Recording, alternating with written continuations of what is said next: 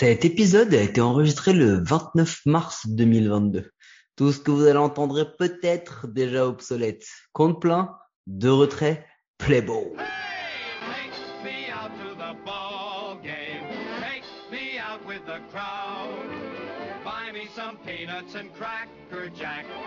I don't care if I never get back, let me root for the home. 30 équipes, 2 blaireaux et 2 podcasts par jour. C'est l'épisode 25, c'est présenté par moi, Mike, et mon invité, toujours gratuit de prestige, Martin, The Strikeout. Salut Martin. Salut Mike, salut à tous, ravi de vous retrouver pour une nouvelle preview. J'ai hâte de parler de baseball parce que ça arrive vite, hein. Ne vous fiez pas au nom poissonneux, ici c'est le territoire des chiens de la casse, des rats crevés en qui personne ne croit mais qui finissent par vous la faire à l'envers à chaque fois. Bienvenue chez les Tampa Bay Rays.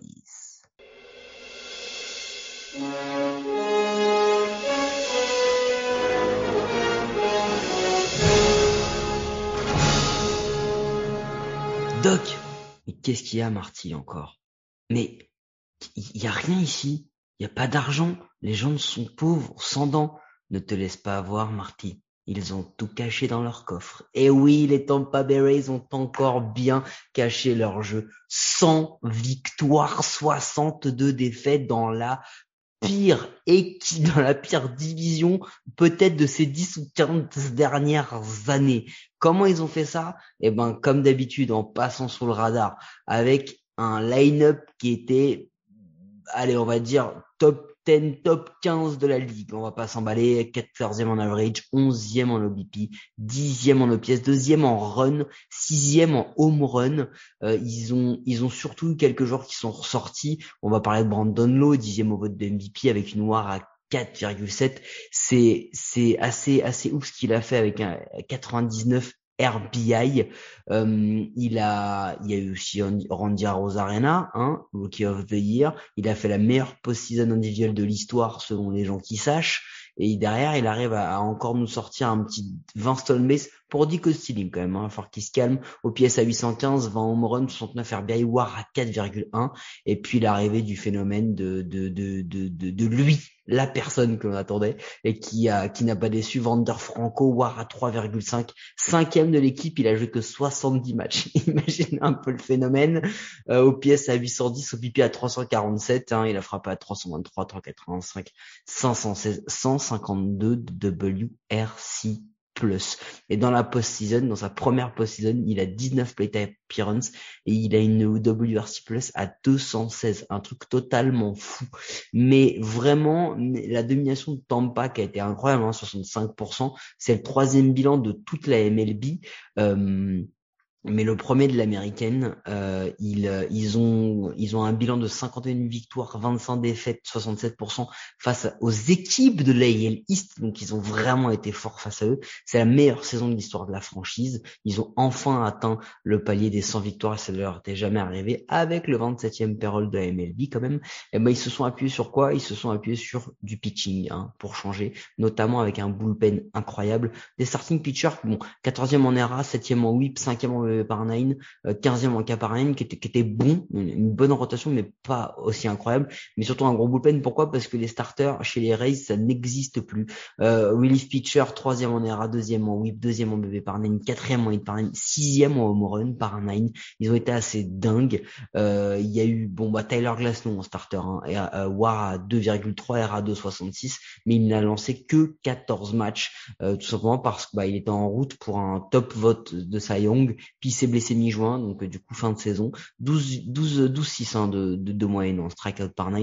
Mais surtout Andrew Kittredge, All-Star, WAR à 2,3, 71 innings pitch avec une ERA plus à 210, mais c'était pas le seul. Colin McHugh, WAR à 1,9, 64 innings pitch, pardon, ERA plus à 256.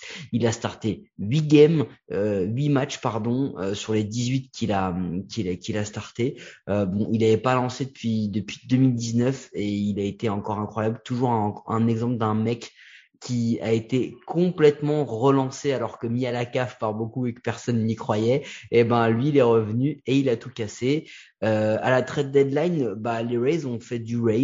Ils ont été récupérés Jordan Luplow en outfield, Sean Armstrong et Diego Castillo en releveur, Rich Hill, le lanceur, Nelson Cruz en DH, un peu le move que personne ne voyait. Et puis voilà, ils ont été récupérés des mecs, encore une fois, ou vieux, ou que personne ne voulait trop, pour se renforcer de la bonne façon. Parmi les événements assez marquants, il y a quand même eu le fait que la MLB a rejeté la garde partagée entre les Rays, entre Montréal et Tampa, ce qui entérine définitivement le projet de trouver un autre stade et pas forcément en Floride. Mais ça, on en reparlera après. On saluera rapidement la mort du bullpen catcher John Ramirez, qui est mort à l'âge de 28 ans des causes de suicide, ce qui relaie un petit peu d'autres soucis qu'on avait déjà évoqués dans le podcast à coup sûr. Pecota les voyait à 86 wins, 76 défaites, qui a 14 victoires de moins que la réalité. Donc comme d'hab, on voit les Rays pas aussi haut qu'ils le sont, voilà. Et puis post-season, cette fois-ci elle a été assez rapide, ils ont perdu 3-1 face aux Red Sox. Ils les avaient dominés 11-8 en régulière, et le line-up des Red Sox a cliqué, Brandon Lowe notamment, 0-8, 50% de strikeout sur 18 at-bats. Voilà, les stars ont pas performé cette saison en post-season, et ça s'est vu. Martin, pendant que je reprends mon souffle, est-ce que tu as quelque chose à rajouter sur cette saison des Rays? Écoute, personne s'attendait à ce qu'ils dominent autant, que ce soit l'American League East et même toute l'American League, parce que tu l'as dit, c'est un peu un effectif qui a montré de briques et de braques, mais j'ai l'impression qu'ils ont un peu fait une brocante, tu vois, ils ont trouvé des petites perles rares dans la brocante, à droite, à gauche, et ça leur a permis d'avoir un magnifique roster. Je pense que leur principale qualité depuis plusieurs années, c'est leur profondeur de leur pitching staff. J'englobe le pitching staff parce que, comme tu l'as dit, on sait plus trop les rôles qu'il y a du côté de Tampa Bay. Donc voilà, bravo au front office. Je pense que c'est le front office le plus intelligent de toute la MLB. Ça reprend le slogan, on n'a pas d'argent mais on a des idées. Donc ça marche à merveille pour nos amis des Rays. Mais c'est vrai que ça se sent en post-season, ils ont craqué lors des World Series la dernière fois.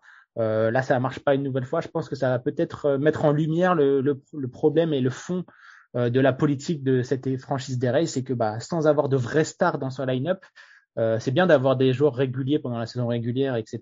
Mais quand il faut sortir des performances qui sortent du lot, c'est un peu plus compliqué du côté de Tampa Bay. On l'a vu, tu l'as dit, avec Boston, où ces stars ont haussé le ton en play-off, et ça a fait la différence, quoi. Exactement. Et puis du coup, fin de la post-season, place à la off-season. Payroll des Rays en 2022, 76 millions. Payroll des Rays en 2021, 70 millions, 6 millions d'augmentation chez les Rays, c'est une grosse augmentation. Qu'est-ce qu'on attendait? On attendait pas grand-chose, parce que Franco, Baz, McClanahan, Patino, Arozarena, Brandon Lowe, Austin Meadows, ils ont tous max 27 ans, ils sont sous contrat à minima jusqu'en 2024. Du coup, il n'y a pas vraiment d'action nécessaire, et on n'a pas parlé du farm system. Attendez, on va y arriver. Qu'est-ce qu'ils ont fait? Ils ont évité l'arbitration avec tous ces joueurs d'opposition: Ji-Man Choi, Brett Phillips, Yandy Diaz, Francisco Mejía, Austin Meadows, Manuel Margot, et avec ses lanceurs Ryan Yarbrough, Yonny Chirinos, Tyler Glasnow, Jeffrey Springs, Yalen Bix, Andrew Kittredge, Nick Anderson et Matt Wisler. En free agency, ils ont signé que des lanceurs: Jason Adam, Corey Kluber et Brooks Raley. Vous vous rappelez, quand je disais les vieux que personne ne veut, ils y sont. Perdus, ils ont perdu en free agency Chris Mazza, Brett Sullivan, Nelson Cruz, et attention, tous ces lanceurs: Michael Wacha, Chris Archer, David Robertson, Tommy Hunter, Chaz Rowe, Brian Moran et Colin McHugh. Ils ont tradé, ils ont été récupérés Luke Raley, right field, venant de Los Angeles, contre un lanceur, Tanner Dodson, et Harold Ramirez, left field, des Cubs, contre un deuxième base, Esteban Quiros. Ils ont clémé en waivers Dietrich Hentz et Adam Conley, tous les deux releveurs. Note importante, ils ont quand même Yonny Chirinos, starter, qui est toujours blessé et qui reviendra pas avant la fin avril, Nick Anderson, releveur, Brendan McKay, starter, et Tyler Glasnow, starter, qui lui, après sa Tommy John à mi-juin, devrait pas revenir, ou s'il revient, ce sera peut-être pour faire à quelques piges en post-season, mais ça paraît très très très peu probable. Une off-season très Rays, en vrai. Exactement, rien à dire, c'est du Rays dans le texte. Les paris de la saison 2021 qui n'ont pas marché, bah, ciao, bye. Chris Archer, merci pour les travaux, mais ça, on sait ce que tu vaux maintenant. David Robertson, tu as fait des bons Jeux Olympiques. Merci, au revoir. Donc voilà, il retente des coups avec Corey Kluber. J'ai envie de dire la dernière chance pour Corey Kluber après ces différentes piges à droite à gauche. Et voilà, Brooks Raley également un bon lanceur, gaucher qui est passé par Houston. Donc on sait ils adorent la profondeur, avoir beaucoup de choix de lanceurs pour pouvoir tourner avec énormément de monde. Donc c'est du race dans le texte. Tu l'as dit, 6 millions de plus dans le budget, ça commence à couiner hein, du côté du front office des Rays. Donc on va se la jouer tranquille et puis pourquoi pas une petite addition de dernière minute à la trade deadline comme l'année dernière. Très bon coup avec Nelson Cruz qui est venu encadrer un petit peu cette jeune line-up et notamment je pense qu'il a été un magnifique mentor pour Wander Franco. En parlant de Wander Franco et de John, on va passer au top prospect. Alors dites-vous juste un truc, ils étaient numéro 1 en 2021, ils passent 4e cette année. Dû à une raison principale, c'est qu'ils ont perdu le top prospect de la ligue depuis plusieurs années qui s'appelle Wander Franco, puisque c'est devenu un joueur de l'effectif. C'est ce qui a globalement redescendre le farm system dans le classement. Ils ont quand même 4 de leurs top 10 prospects qui viennent de trade. Quand on vous dit que faut pas faire d'affaires avec les Rays, vous allez vous faire carotte. C'est un peu comme ça que ça se. Tu sais pas comment, mais tu sais que tu vas te faire carotte. Tu sais qu'il y a un moment tu vas te faire avoir. Donc voilà, ça reste les meilleurs du game. Bon, ils ont quand même. Alors on va s'attarder sur ceux qu'on devrait voir cette année parce qu'ils ont Grayson Rodriguez qui est 14e au classement de Kislo, mais il n'arrivera pas avant l'an prochain minimum. Un pitcher, Brian Rochaud, shortstop, lui c'est pareil, double A, 22e au classement de Kislo, pas avant 2-3 ans. Taj Bradley, pitcher, Curtis Smith, 3e base, Greg Jones, shortstop. Je vous vais vite parce qu'ils en ont 8 dans le top 100 et dont il y en a que 3 qu'on va certainement voir de manière sûre cette année. Donc on va s'attarder plutôt sur eux. Le premier, c'est Shane Baz, pitcher. Lui, il est MLB ready, il a 22 ans, il est 12e au classement MLB, 7e au classement de Kislo. Il a fait 3 starts, il a affronté 49 batteurs, il a mis 18K, 37%. Il a juste donné 3 bébés. On parle de lui comme un ace, on parle de lui comme un futur saillon, on parle de lui comme de beaucoup de choses. Mais Shane Baz, c'est vraiment la pierre angulaire du futur de la pitching rotation des Rays. C'est affiché et on va le voir. Josh Lowe, outfield, ça tombe bien, c'est moins avec Arozarena, l'une un peu des faiblesses des Rays depuis quelques années. Il a 24 ans, 50e au classement MLB, 21e au classement de Kislo. Il a fait sa meilleure année l'an dernier en Triple-A en pro, où il a mis des records de carrière en home run, en walk, en double, en slugging, en OBP, en batting average, en stolen base, success rate, etc. Ça va être un très très bon joueur, très complet. Lui aussi, il va arriver très très vite. Et ensuite, ils ont Vidal Brujan, que je vous ai évoqué tout à l'heure, un 2e base. Pareil, Triple A, 24 ans, 70e au classement MLB, 39e au classement de Kislo. Il est dans le top 100 depuis 4 ans. Donc, c'est-à-dire que ça fait 4 ans qu'on sait qu'il va faire qu'il va toucher les majors. La question, c'était quand et comment. Mais je pense que cette année, il va y aller. Maintenant, on va voir. Je pense que les Rays vont tranquillement le garder au chaud et bien manipuler son temps de jeu pour arriver à cela. Un farm system qui est quand même toujours aussi incroyable chez Rays. C'est leur marque de fabrique et comme je disais tout à l'heure, comme ils n'ont pas de sous, évidemment, ils sont obligés de peaufiner et de bichonner un peu leur prospect. Donc, tu l'as dit, à chaque fois, ils nous sortent des super prospects, Randy Arozarena, Wander Franco qui était vraiment attendu comme le Messi et celui qui va porter à lui tout seul la franchise des Rays, que ça soit au niveau marketing ou au niveau sportif. D'ailleurs, il a signé le plus gros contrat de l'histoire de la franchise après 3 semaines en MLB. C'est pour vous dire la confiance qu'on a en ce garçon et dans pourquoi on voulait absolument pas le perdre. Oui, un beau contrat magnifique où pendant 4-5 ans ils vont le sous-payer pour pouvoir le trader un petit peu mieux. Exactement. Au moment où ça va monter, c'est un peu la même technique qu'a fait les White Sox avec Luis Robert, ou les Braves avec Acuña, c'est-à-dire tu commences par un peu moins d'argent au début, mais du coup les prospects sont obligés entre guillemets de le prendre parce que ils sécurisent la maison pour la mama, exactement. Donc ils le prennent, mais ils se font un peu carotte sur le début. Mais bon, c'est à eux de prouver par la suite. C'est vrai que voilà, ils ont monté pas mal de monde dans leur effectif pro. Juste quand tu vois la tête de leur rotation, juste Luis Patino et Shane McClanahan, ça a moins de 2 ans d'expérience combinée en MLB, sachant que Shane Baz, tu en as parlé un petit peu, lui il a 14 jours d'expérience en MLB quoi. On va revenir dessus, mais c'est vrai que juste avant ça, il faut quand même aussi regarder la ligne prévisionnelle, parce que quand on va vous donner les noms, vous allez voir que c'est quand même beaucoup de joueurs qui ont été lancés par les Rays. Catcher Mike Zunino, première base Ji-Man Choi, deuxième base Brandon Lowe, troisième base Yandy Diaz, shortstop Wander Franco, en outfield Arozarena, Kiermaier et Emmanuel Margot, DH Austin Meadows, sur le banc Francisco Mejía, Taylor Walls, Vidal Brujan et Brett Phillips, et ensuite rotation et bullpen, Martin. Écoute, le bullpen, ça va être assez compliqué parce qu'on ne sait pas qui est starter et qui est bullpen.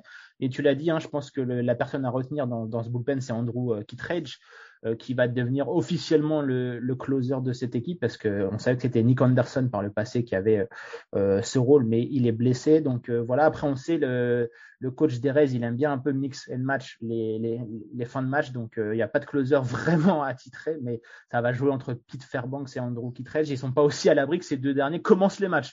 Donc voilà, les Rays, ils aiment faire à leur sauce. Sinon, au niveau de la rotation, je l'ai parlé, moi, le joueur que je vais suivre énormément, c'est Shane McClanahan. Voilà, un bon nom d'Irlandais. Et lui, il n'était pas dans les top prospects, mais il est devenu rapidement, j'ai envie de dire, l'ace de cette rotation. Super balle rapide. Attention quand même. Il a aussi profité des blessures de Yarbrough et de Glasnow. Voilà, donc c'est ce qui l'a fait monter. Exactement, mais au final, il était MLB ready. Il a également profité de la blessure de Brendan McKay, qui lui était le top prospect lanceur de cette équipe des Rays, qui était un peu le Shohei Ohtani des Rays, puisque dans sa carrière minor league, il aimait bien faire un peu les deux. Les Rays lui ont dit, calme-toi garçon, tu vas faire que du pitching, et il s'est blessé. Donc voilà, mais c'est vrai que c'est que des paris un petit peu ce pitching staff de nos amis des Rays. Drew Rasmussen, que les Brewers ont bradé contre des cacahuètes et qui s'avère être une super addition. Corey Kluber, le pari de cette équipe des Rays. Luis Patino, que que nos amis des Padres sont fait un plaisir de refiler aux Rays. Donc vraiment une rotation complète et encore une fois très très jeune.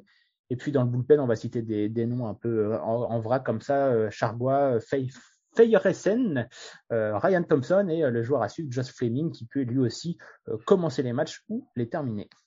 Ouais, c'est exactement ça. Et en fait, c'est ce qu'on disait, il n'y a pas de star, mais on parle d'une équipe qui a le 3e meilleur bilan de la MLB, 3 joueurs dans le vote de MVP, 3 dans le top 10 de Rookie of the Year, et ils sont encore tous dans l'effectif en 2022. Donc en fait, c'est pour ça qu'ils n'ont pas été très actifs, parce qu'ils sont tellement dominés, ils ont été bons qu'il n'y a pas de souci. Et puis la star, en vrai, ils la tiennent, ils l'ont, c'est Wander Franco.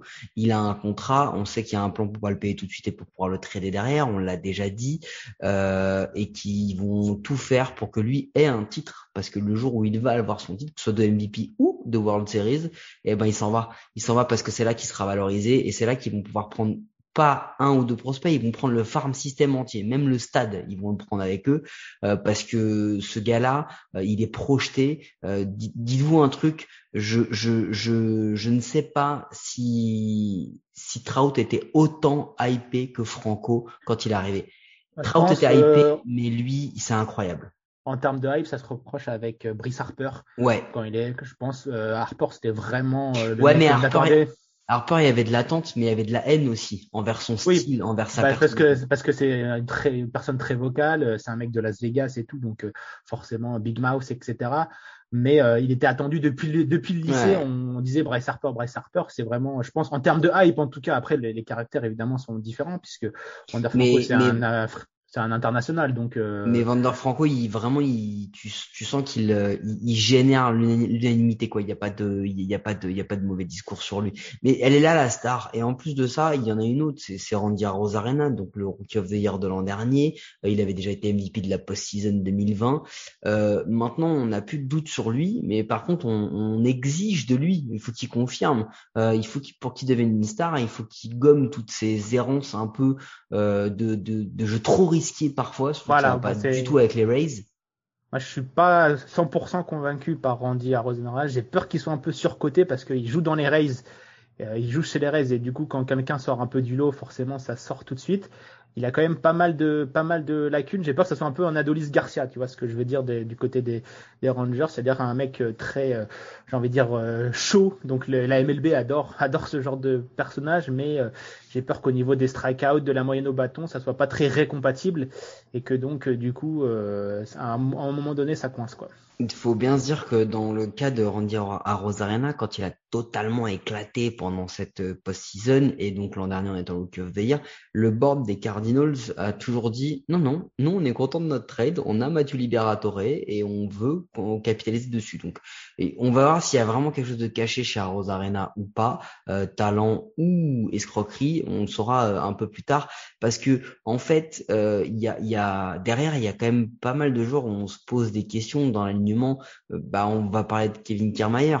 Offensivement, c'est sa meilleure saison offensive, depuis 2017. Il reste peut-être le meilleur center fielder défensif de la ligue. Enfin, il y en a pas des masses, hein. Il y a Evan Pilar, quoi. Il y a et encore, t'as Buxton, quoi, quand même, qui quand il est pas blessé est là.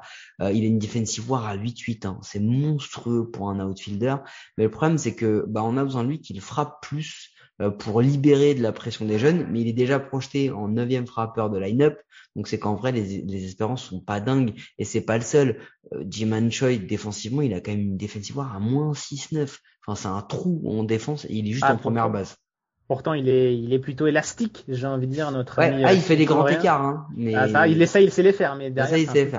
Et après, excuse-moi, c'est de te couper, mais c'est vrai que c'est pas facile non plus pour lui parce qu'il y a une petite rotation au niveau de la première base du côté des Rays, donc il a pas joué tous les matchs, donc peut-être on sait qu'en baseball la répétition c'est le plus important, donc le fait qu'il soit pas tous les jours titulaire, peut-être que ça peut avoir un rôle. Je réduis pas ces petits trous de concentration qu'il peut avoir de temps en temps, mais je pense que ça aide pas non plus. Parce que le souci, c'est qu'il a les trous de concentration aussi en attaque, parce que franchement, ses performances au bâton sont loin d'être incroyables. Pour moi, quand on regarde le line-up, c'est vraiment lui le maillon faible. Et si les Rays doivent faire une addition ou un move, et c'est pour ça qu'il y a des contrats de 1 an qui sont renouvelés avec lesquels on évite l'arbitration avec lui, c'est Ji-Man Choi peut être le gars qui va sauter, parce que vraiment, ensuite ils ont Yandy Diaz. Yandy Diaz, il a des projections assez optimistes, notamment de la part de Fangraph, mais très honnêtement, il faut qu'il assume un peu le potentiel qu'on met en lui, parce que tout le monde lui accorde,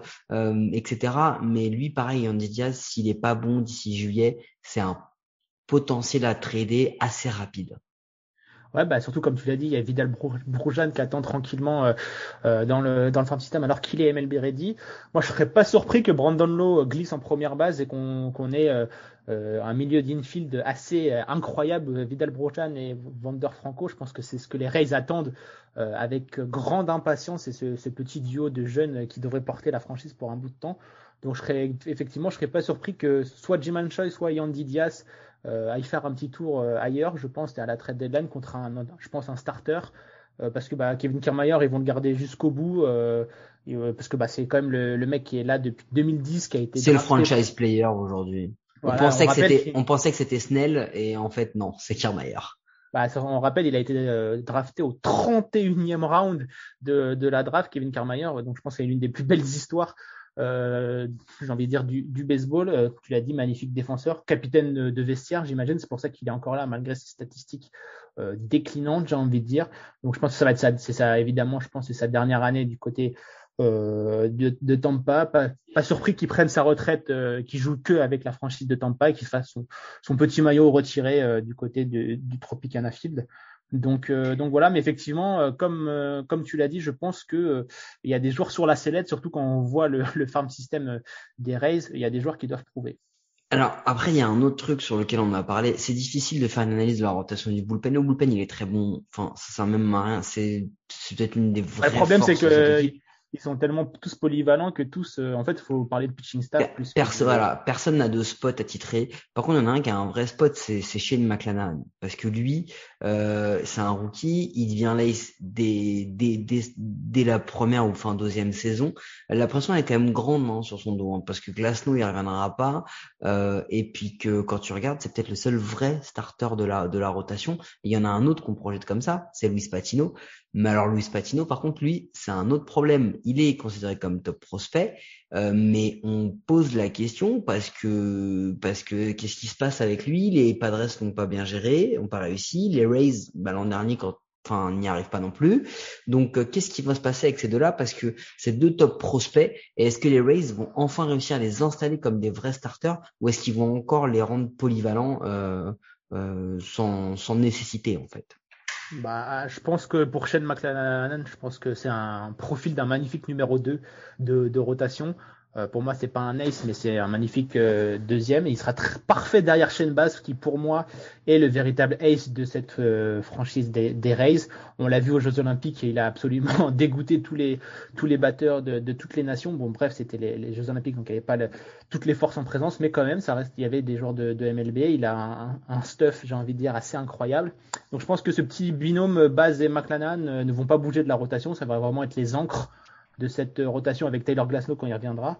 Donc ces trois-là vont pas bouger, et après derrière, les Rays, ils vont continuer un peu leur petite cuisine, à faire tourner un peu les rôles, et surtout à manger des innings, parce que pour eux c'est le plus important. C'est manger des innings pour la fin de leur bullpen, qui est quand même très très performant. Donc pour eux le plus important, c'est de la manche 1 à 7.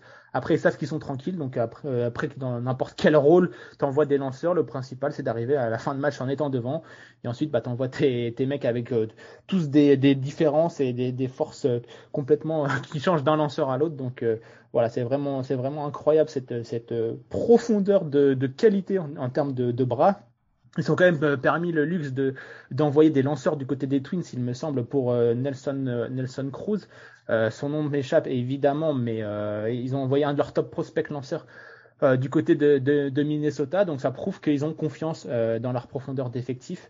Et par la suite, je pense que McClanahan devrait être la surprise de cette saison 2022, qu'il va falloir suivre de très très près. Et puis moi, je te cache pas que j'ai fait un all-in dans ma fantasy sur Shane Baz, donc je croise les doigts. Ouais, c'était Joe Ryan ou Stroud. Exactement, c'est Joe Ryan, exactement, le top prospect. Nous ne pouvons que vous conseiller d'aller au Tropicana Field, pas que pour boire du jus d'orange, mais pour y profiter, qui sait, des possibles derniers matchs de l'histoire de la franchise en Floride. En parlant de dernier, c'est l'heure des pronos de l'équipe avec nos partenaires de Parions à tort, le seul site de paris sportifs qui vous assure de perdre de l'oseille. Alors Martin, qu'est-ce qu'ils vont nous faire, les Rays, cette année? Écoute, je vais peut-être te surprendre, mais moi je les vois 3e de la AL East, en bataille pour une wild card avec les Mariners. Je pense que ça te fera plaisir. Donc voilà, moi j'y crois pas à cette équipe, surtout parce que la compétition dans la AL East est vraiment trop élevée. Je pense notamment aux Blue Jays, qui pour moi sont les clairs favoris de cette AL East. N'en déplaise au lobbying Yankees qui fait rage dans la communauté française de baseball. Mais pour moi, je vois Toronto 1 et Yankees 2, et les Rays qui vont se battre pour une éventuelle 2e ou 3e wildcard. Eh ben écoute, ceux qui ont déjà écouté les précédents comptes pleins savent que j'ai dit que les Blue Jays allaient finir 1, et je les ai même placés en World Series. J'ai déjà placé les Yankees en 2, et du coup, il reste un spot de 3. Voilà, donc on a exactement la même lecture, sauf si tu mets les Orioles au-dessus des Red Sox, mais je doute. J'en suis pas encore là, j'ai pas envie de faire cette injure à nos amis des Red Sox, ça ne va pas tarder. Donc voilà, donc on est dans cet élément-là. Je pense qu'il y a un truc aussi. Les Rays, on les voit toujours moins bons qu'en vrai, mais c'est surtout les autres qu'on voit peut-être plus forts qu'ils ne le sont en vrai. Je pense qu'on a le vrai niveau des Rays, c'est juste qu'eux, ils sont réguliers, et que ce qui s'est tramé de l'autre côté avec de la division avec les autres équipes, et les moves qui ont été faits, font que je pense que les Rays, là, sur la durée, vont avoir du mal à assumer. Vous pouvez nous écouter sur toutes les bonnes applis de podcast, et ça, c'est peut-être la seule chose sensée que j'ai dit depuis le début. N'hésitez pas à vous abonner et nous donner une note et un commentaire. Cela nous aide à rendre le baseball et notre émission plus visible en France. Vous en avez maintenant l'habitude, c'est le premier de vos 2 épisodes journaliers, donc courez, écoutez le 2e. Merci Martin, merci à tous.